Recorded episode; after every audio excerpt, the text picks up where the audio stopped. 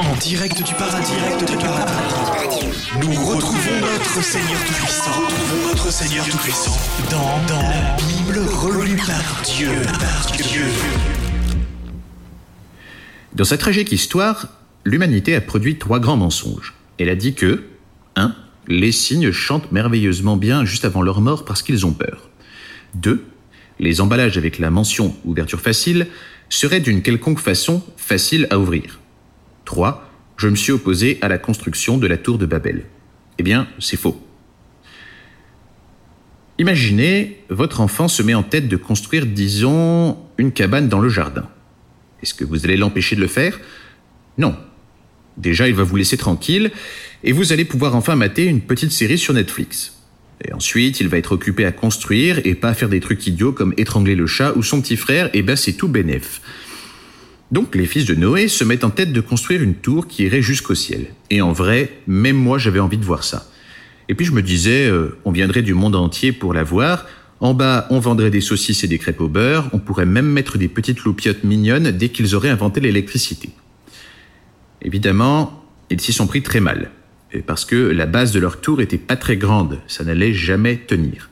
Et ça m'énervait. Ils ne pouvaient pas tout simplement regarder comment fonctionne une montagne ou même une, une dune de sable. En tant que grand architecte, pour moi, c'était intenable. Je suis donc descendu sur Terre pour leur expliquer comment construire la tour. Donc, je tousse pour attirer leur attention et je dis j'ai préparé une présentation PowerPoint qui va vous aider à mieux construire la tour de Babel. Et là, t'as un mec dans le fond qui hurle PowerPoint, cet homme utilise un mot inconnu pour nous diviser. Ce n'est pas Dieu, mais le serpent. Alors je lui dis, euh, mec, tu te calmes, je suis carrément Dieu, et un PowerPoint, c'est pas un truc mystérieux, c'est une présentation en slides. Et là, le mec rehurle et dit, des slides, mot inconnu, serpent. Vous savez quoi? Même moi, à ce moment-là, j'étais choqué.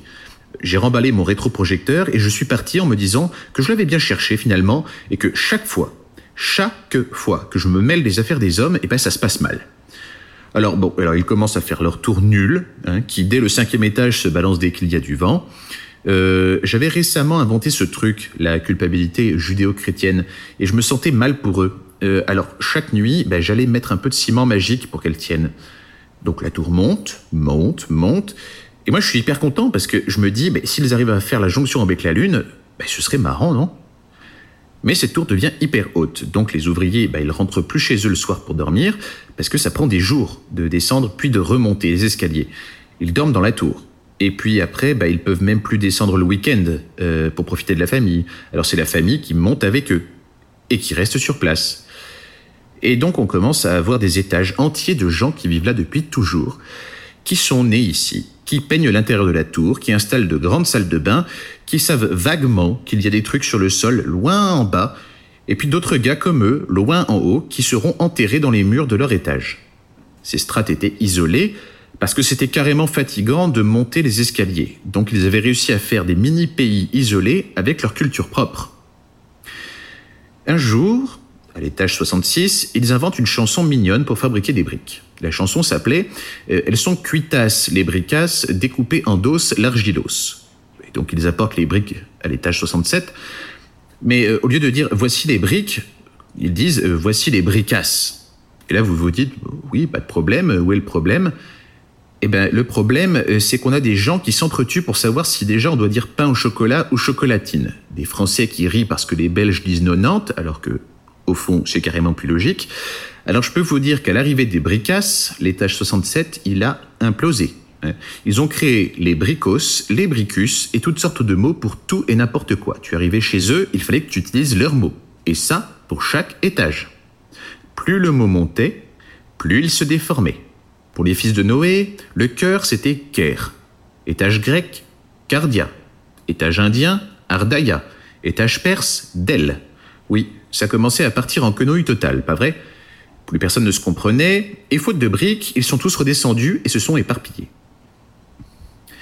Moi, j'ai erré dans les étages de cette belle tour, avec ses grandes salles de bain, cette vue magnifique à la fois sur l'Égypte et la Roumanie. Oui, de haut, on voyait très bien quand même. Et après une dernière visite, j'ai claqué des doigts, mon ciment magique a disparu et la tour est redevenue poussière. Cette poussière est retombée sur les terres qu'aujourd'hui vous appelez le Moyen-Orient, l'Iran, l'Irak et l'Afghanistan. Des pays, hélas, qui n'auront connu à travers les siècles que la discorde. Je crois que cette poussière portait cette malédiction ancestrale de la désunion des hommes. Ce n'était pas une si bonne idée, finalement, cette tour. Heureusement que l'idée, eh ben justement, elle n'était pas de moi.